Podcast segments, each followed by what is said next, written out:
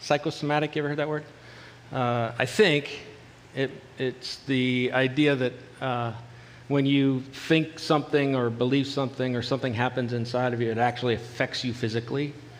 Um, I had that experience this week, where, or in the last few weeks, where I had a conversation with someone and it was uh, a little confrontational, I guess. It got a little awkward, it got a little heated, um, purely because they were wrong and I was right, and I was just trying to convince them. Um, but after the conversation, I was still kind of emotional, and, and, but then I had a little moment of prayer and peace.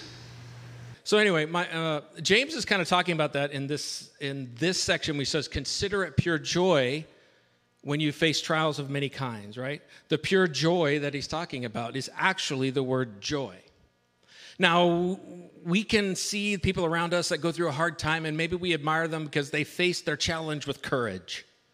Or maybe they face their difficult thing with resolve.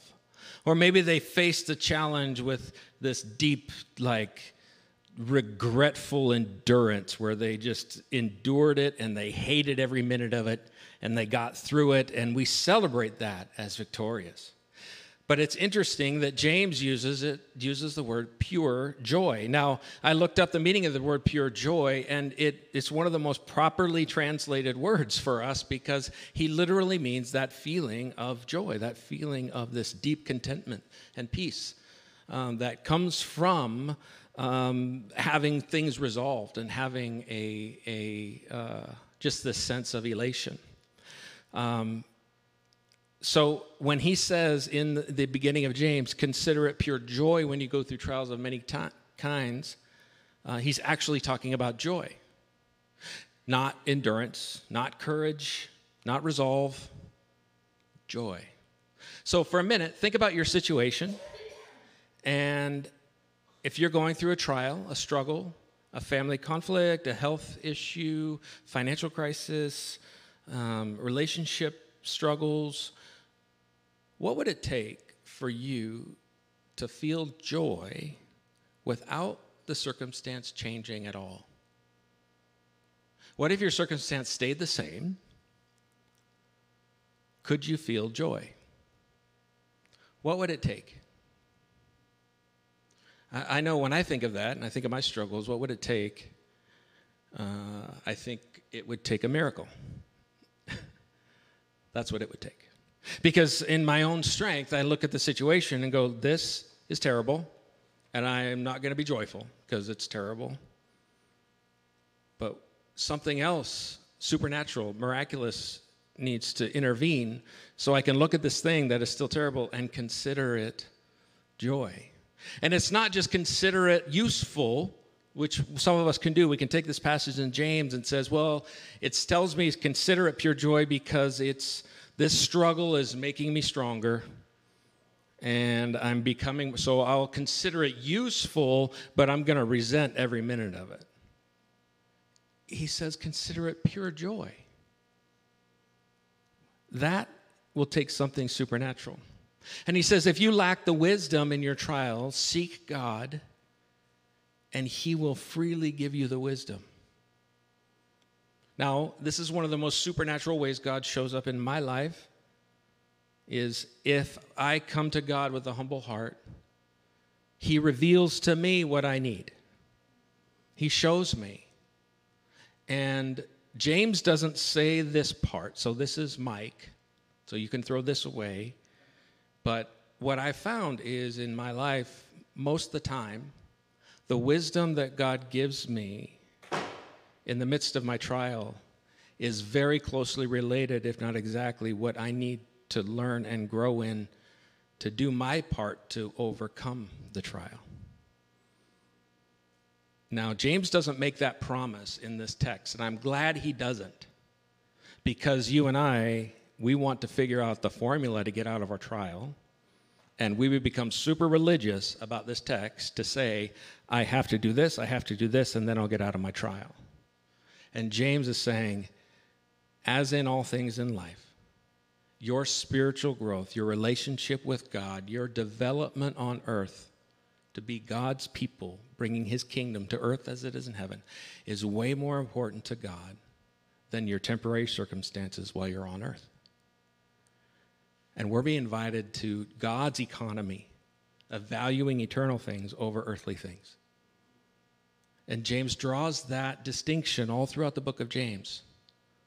So we're going to be wrapping up James in the same vein that James does in chapter 5 and looking at what does he draw us to that no matter what's going on gives us that reason for joy. All right? And he's very specific with this, and I love it. So we're going to be in James uh, 5 as we wrap it up.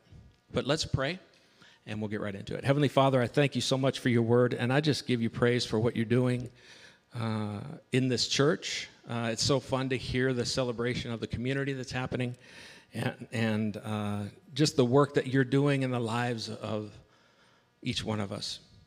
I pray that as we look at your word today and we wrap up the book of James, that the point that you would have you have preserved for us to today would stick with us and transform our lives. In Jesus' name, amen. Amen. Um, C.S. Lewis, many of you who know me know I have a borderline unhealthy obsession with C.S. Lewis. Um, he has a, an autobiography he wrote called Surprised by Joy. And it fascinated me because I, I, you think of C.S. Lewis's story. This, this man was raised in a religious home, uh, became an intellectual atheist, outspoken intellectual atheist, and through his study and discovery and uh, just reflection became one of the most faithful and prolific religious thinkers of all time. How does that happen? I got fascinated by this. And so he writes this autobiography of his spiritual journey. And the autobiography is called Surprised by Joy. And he uses joy as kind of the launch pad of that thing that we're all pursuing, that thing that we all long for, and he calls it joy. He refers to it like that moment in, with his brother playing in the garden when they didn't have a care in the world. They were having a good time, they were laughing, there was adventure, there was fun, there weren't any trials or struggles, they were just young and, and and he makes the point that that feeling, we all have something in our childhood that equates that type of feeling in us, like the pure, utter joy. And he said that then, then we spend the rest of our life chasing that again. And the revelation that he had, that many of us have had, is that joy is never something to be pursued. The moment you pursue it, you rob it of its mystery and its magic. He says that joy is the byproduct of the pursuit of holiness. As we are pursuing God, you'll be surprised by joy. You will realize joy. So, in the moment that I had where I was struggling with an argument I had, I had a moment of prayer and just resolve that God, you are in control. I can't change this part of the situation. I can change my heart in this. And whatever the result of that is yours, God. And I felt joy. Like if I were to pursue joy on my own terms, I would want to sit the other person down with a whiteboard and explain to them how I'm right. Right? Have you ever said stupid things in an argument when you're trying to take control of it and you think, if you just agree with me, there won't be an argument anymore? Like I've said dumb things. I know, you're surprised. I said something to Heather once, a long time ago. We were arguing, and I just said, I don't know why you're arguing with me. If I weren't right, I wouldn't argue.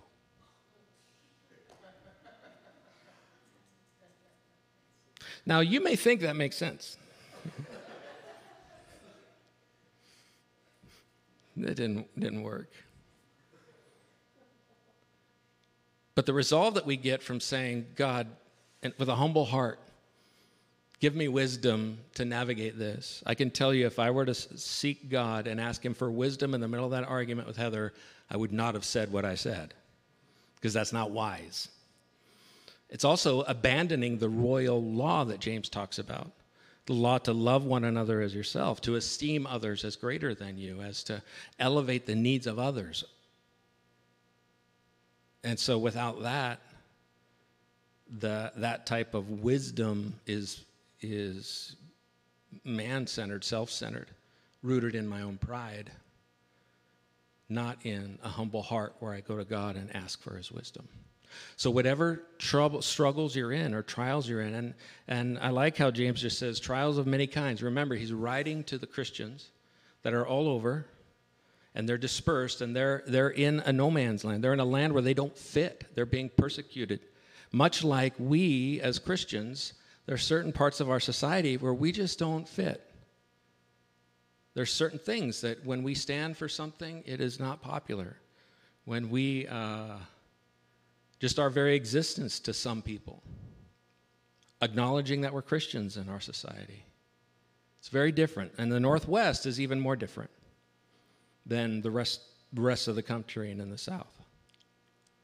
So we are, there's some similarities to this where we can look at our trials of various kinds. And he's inviting us to consider it joy. Now, there's been some feedback I've got from this series uh, as we've studied the book of James, probably more than most series. I've gotten feedback on this, and I want to share with you some of the feedback that I've received, not this kind of feedback, but from you. The feedback has been uh, from someone from our online church sent me a message and said, Hey, I really appreciate the attention you've, you gave to keeping this book in the context as James intended. It has come alive to me like never before. That was encouraging. Um, someone says, uh, I can see how I have mishandled so many passages in this book by taking them out of the context James intended and placing them in the context of my own experience. That was cool. Someone else said, I've never read James like this. Every week I'm reminded that I have misunderstood James my whole Christian life.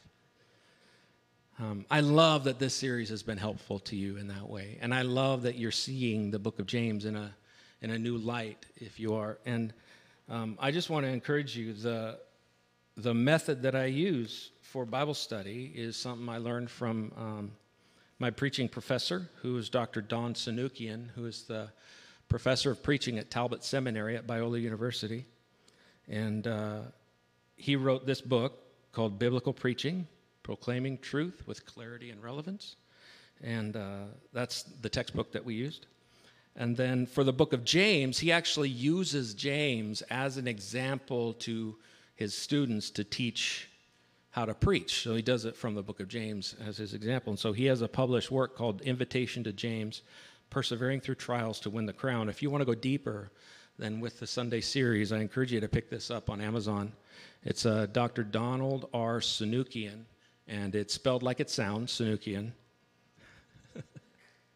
It's S U N U K J I A N. So, anyway, he, that's the joke he says when he introduces himself. So, it's not as funny when I say it. Um, so, anyway, I encourage you to pick that up if you want to go deeper. Uh, you don't need to pick this up unless you're a, a geek and want to nerd out on preaching methodologies. But, um, but yeah, so what we're going to do in, in next week as we kick off, we're doing Family Sunday Outdoors. We're going to start a little mini series called Dig into the Bible. And it's going to be a little different than preaching. I'm going to teach you four key concepts to biblical interpretation. And uh, it's the same methods I use to prepare my sermons. You'll notice that this idea of like keeping things in context in the book of James has kind of given light. One of the comments that I heard again today was I love it that you keep reminding us that although we've been in James for six weeks, when James, the author, wrote the book of James, chapter 5 is like 10 or 15 minutes from his opening verse. So, in that time, he has one train of thought. And James isn't bouncing all over the place. And so, by keeping James in its context, we're able to see the power of the invitation for us that he's not talking about our eternal salvation. As a matter of fact, the book of James almost didn't make the original canon of the biblical text because he doesn't talk about Jesus, salvation, the resurrection, the gospel. He's talking specifically about how to uh, find joy in the midst of your trials through the power, the miraculous power of submitting to God's will and letting the Holy Spirit do his work. Like, that's his lane. Everything's about that.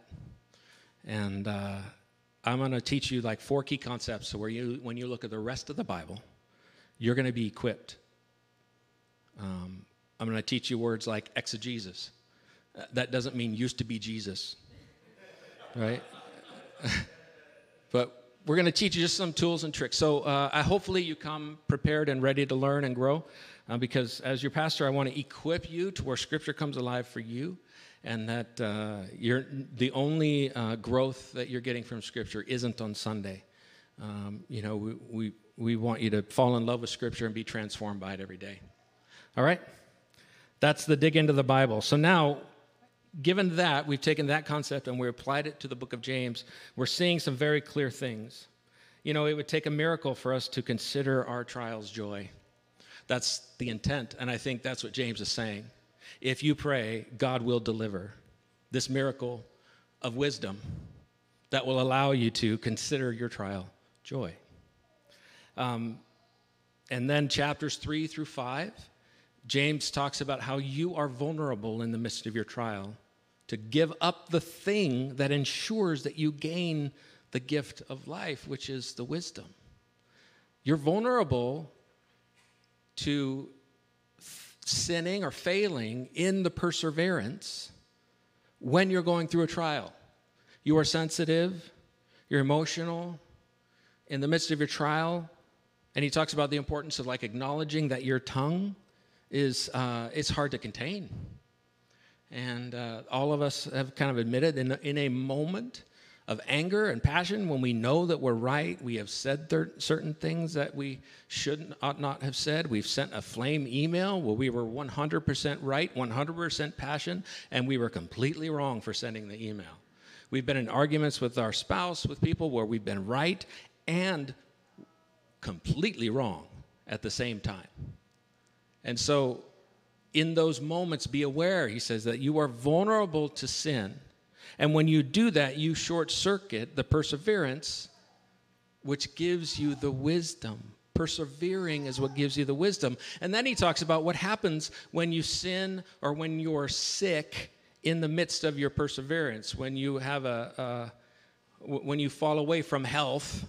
He, he talks about, we'll read that in a second, but what happens in there, we see God's response to you when you come to Him with a humble heart is His grace abounds. It's grace upon grace. So there's always this path to say, in the midst of this struggle, I compromised. I tried to take this struggle under my own control and use my own, my own strength. I compromised my integrity. And that could look like if you're going through a financial struggle and your temptation is to pad your expense reports at work to get more money back because you need them, or to cheat on your hours that you're logging, where someone's trusting you to log your own hours and you cheat so you get more money. You're compromising your integrity. You're missing out on the gift of life, of the wisdom of maintaining your righteousness and your pursuit of holiness in the midst of your struggle praying to God for wisdom on how to get out of the struggle. Maybe the wisdom for you to get out of your financial struggle is that you get a supernatural strength of courage to go get another job. But you're short circuiting it by figuring out ways to manipulate your current job to steal or get more money or to exploit or to manipulate people. But if you're so focused on controlling like that, you're going to miss out on the wisdom and the courage to either get a promotion, change your environment, have a difficult conversation with somebody actually affect the situation to make it better instead of finding your own little pocket to manipulate.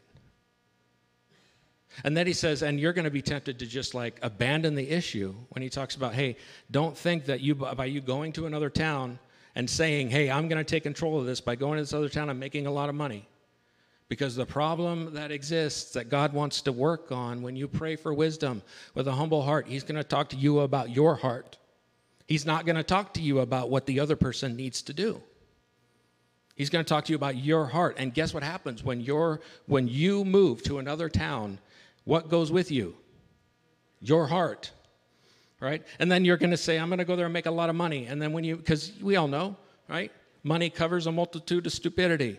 And if I just have enough money, I can fix the problem. And that's not true. Money amplifies your stupidity, it gives it a megaphone. so, your own issues that are there when you have money, you just have more options and how to express them. But God's doing something way more profound. He wants to work on your heart. He wants you to value that. And I've said this many times, I'll say it again. If you're if you don't value the, the ways of God and the kingdom of God, if you don't value your personal, spiritual, emotional development and strength, your righteousness, your pursuit of righteousness, you overcoming the sin in your life to become more and more like Jesus, if that isn't your pursuit as a Christian, this book has nothing for you. That value is assumed by James. That is the only way that you would look at your trial and consider it joy, is if your heart has been miraculously transformed by the love of Jesus to where the pursuit of Jesus is your life. And if in that you see a trial, you can consider it joy. You notice how he doesn't say consider it like be strong and courageous. It's a supernatural joy that we can have in the midst of our trial. That's the invitation. Now let's look at James 5 and see how we're going to be just 13 through 18, and we're going to see the thing that James kind of keeps bringing us back to that gives us that, that presence of mind, that the miraculous joy, where he says, Is anyone among you suffering? Let him pray. Right? This is an echo of what he said before. In the midst of your trial, of many kinds, if you pray, the implication that he expounds on too is with a humble heart, eager to receive, if you pray, God will reveal to you the wisdom. He gives it freely. Let him pray. And then the second part of 13 says, Is anyone cheerful? Let him sing praise. That's a prayer. So he's saying, In the midst of your struggle, God's with you. Celebrate it. Celebrate it. There's a reason for joy. He's with you in the midst of your struggle, and you know exactly what He's focusing on. He's like, You're going through this. God is with you. He's there with you. He's in relationship with you. He's walking with you. He's strong. He's courageous. He's with you. He's for you. He's an advocate for you. He gives you the wisdom. So pray. If you're cheerful in the midst of that, pray. He's with you, He's for you, He's celebrating with you. And I love the, the room that God gives us. Because whatever your heart is doing, invite God into it. Because we can't always control our hearts. I would say we rarely control our hearts. I think that was one of the points of C.S. Lewis in Surprised by Joy. I can't control my heart and force it to be joyful. You can't look at your trial and force yourself to consider it joy.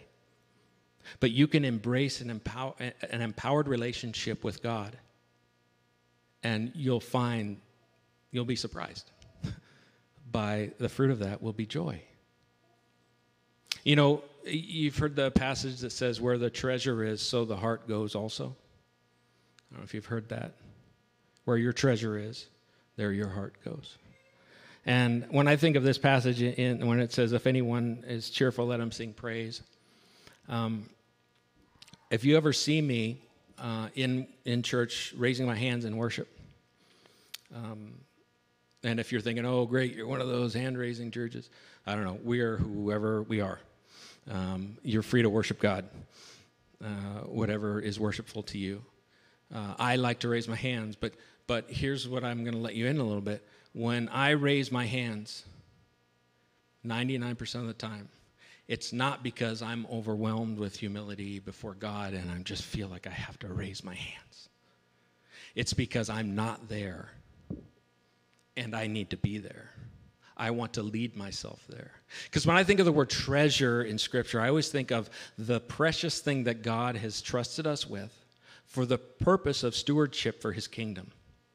Right? So where your treasure is, there your heart goes. Treasure is money, resources that you have. You have money.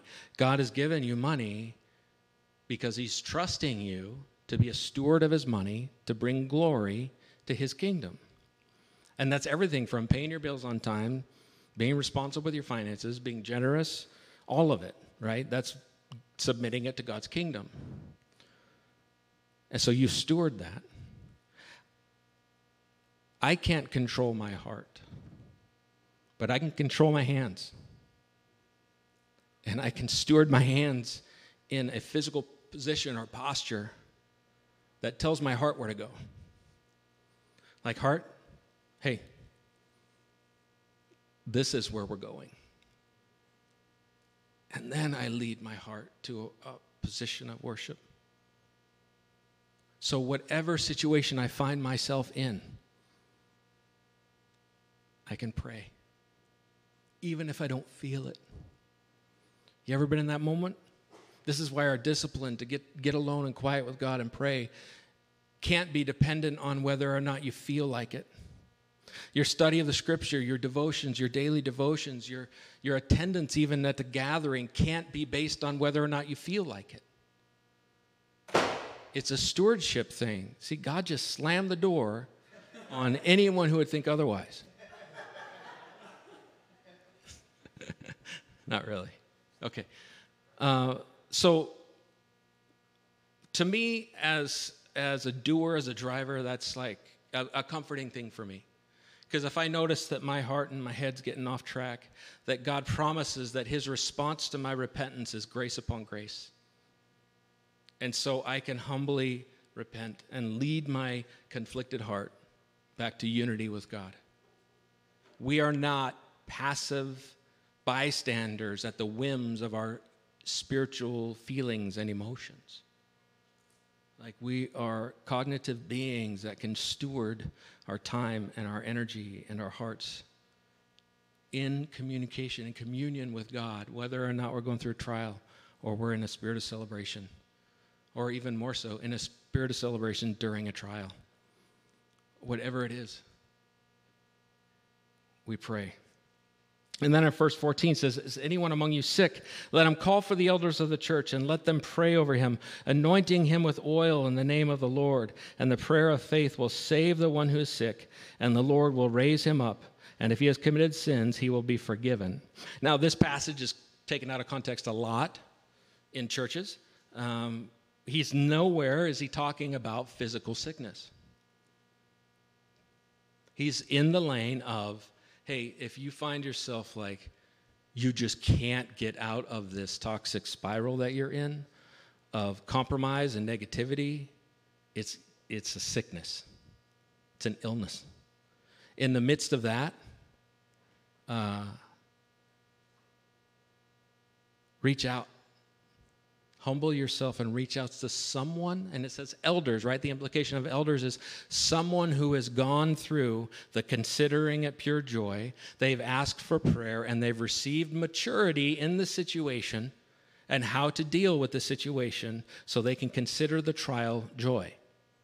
That's the lane that he's in, right? So he's saying, can call one of them because they've gone through it and they can help lead you through it. That's beautiful. So, is anyone among you sick? Verse 15 The prayer of faith will save the one who is sick, and the Lord will raise him up. And if he's committed sins, he will be forgiven. That's, that's reminding us of God's grace upon grace. Verse 16 Therefore, confess your sins to one another and pray for one another that you may be healed. Like in the midst of your trial, you may have compromised. Confess to one another and pray and receive God's grace upon grace. So the wisdom, the gift of life will continue the work that God wants to do in your life can continue. Elijah was a man with a nature like yours, like ours, and he prayed fervently that it might not rain, and for 3 years and 6 months it did not rain on earth. Then he prayed again, and heaven gave rain, and the earth bore its fruit. The faithfulness of God. This is just an example of maintaining faithfulness, maintaining integrity in the midst of your trial. Confess your sins one to, one to another the humility that, that keeps implying, the humility of asking God for the wisdom. Jesus echoes this in the Sermon on the Mount. I would say James echoes Jesus. uh, from a teaching in the Sermon on the Mountain in Matthew 5 11 and 12. Uh, this is from the Beatitudes, where he says, Blessed are you when others revile you and persecute you and utter all kinds of evil against you falsely on my account. Rejoice and be glad, for your reward is great in heaven. For so they persecuted the prophets who were before you. So if you're going through a trial, if you're going through a struggle, there's a we don't serve a king or a savior who is unfamiliar with our trial. And I, I wanted to emphasize that because we will make many excuses to not pray to God when we're hurting. And we'll make many excuses not to share our struggles with one another. We'll make many excuses. And some of them may sound virtuous. Like, I don't want to burden you with my issues, or I don't want you to think that I'm blaming you for this problem, or, and, and it, it might be self protective, saying, I just can't trust you, anyone, with this because I'll be judged and condemned, right? But if we, if you have someone in your life that you consider wise, who will remind you that Jesus responds to your trials with grace upon grace upon grace, that your sin doesn't disqualify you from God's grace. It actually, as he talks about, it talks about in, earlier in James about the poor and those who are going through a struggle, it actually perfectly qualifies you to receive God's forgiveness and grace. His grace abounds, it's already there. So, in the midst of your trial, you can consider it joy, pure joy. The whole point of this series is, uh, as your pastors, I just want to encourage you that I know we're all going through difficulties. We all have something. Sometimes the trials that we're facing may, may never end on earth. We may have trials that we're going to deal with for the rest of our life. You may have relationships that are never whole. You may have an illness that never heals. you may have financial struggles to the rest of your life. What would it take for you to consider that joy, a miracle? But that is ours. That joy is for us. God is with us in the middle of it, He is for us.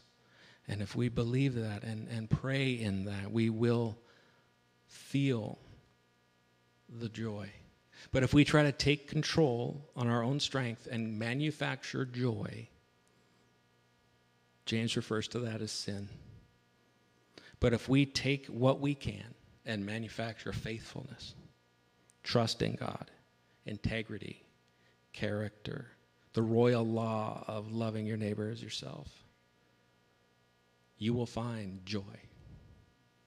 Or I should say, joy will find you. Let's pray. We'll have the band come back up. I think this truth is worthy of celebration. And if you are struggling with this, if you have a struggle in your life, you're like, how do I find a joy? In these worship songs, let's celebrate. Let's direct our hearts towards joy. James says in James 5 13, Is anyone among you cheerful? let him sing praise. And the point that James makes really amplifies the importance of a church community. Because you're not intended to sit by yourself alone and try to manufacture the wisdom that leads to joy. You can pray with one another, you can seek wisdom, you can commiserate with someone and have them have empathy and compassion for you. But you don't owe your suffering one second of sorrow. You are not in debt to the terminal illness that your family member is facing to spend. You're not betraying that by choosing eternal joy. Because sometimes we feel like we're indebted to our suffering and we can't, we can't be happy because this thing is so bad. And James is inviting us to elevate our value to an eternal value. And when we do that, that's when you're the most useful in your trial. That's when you're the most helpful to others, is when you are considering it pure joy and loving others as yourself. That's the essence of the wisdom that God promises. So let's celebrate that in these next few songs. Heavenly Father, I just thank you for your word and that you have uh, preserved this book for thousands of years. So we today could sit here and be encouraged that in the midst of our trial, you are with us. And when we're feeling stru- uh, grief or when we're feeling joy, you are with us, asking us to acknowledge your presence and give you your place as the King of our hearts that draws us to that supernatural place where the miracle of joy is present in the midst of our struggle. Thank you that you are with us in all things. In Jesus' name, amen.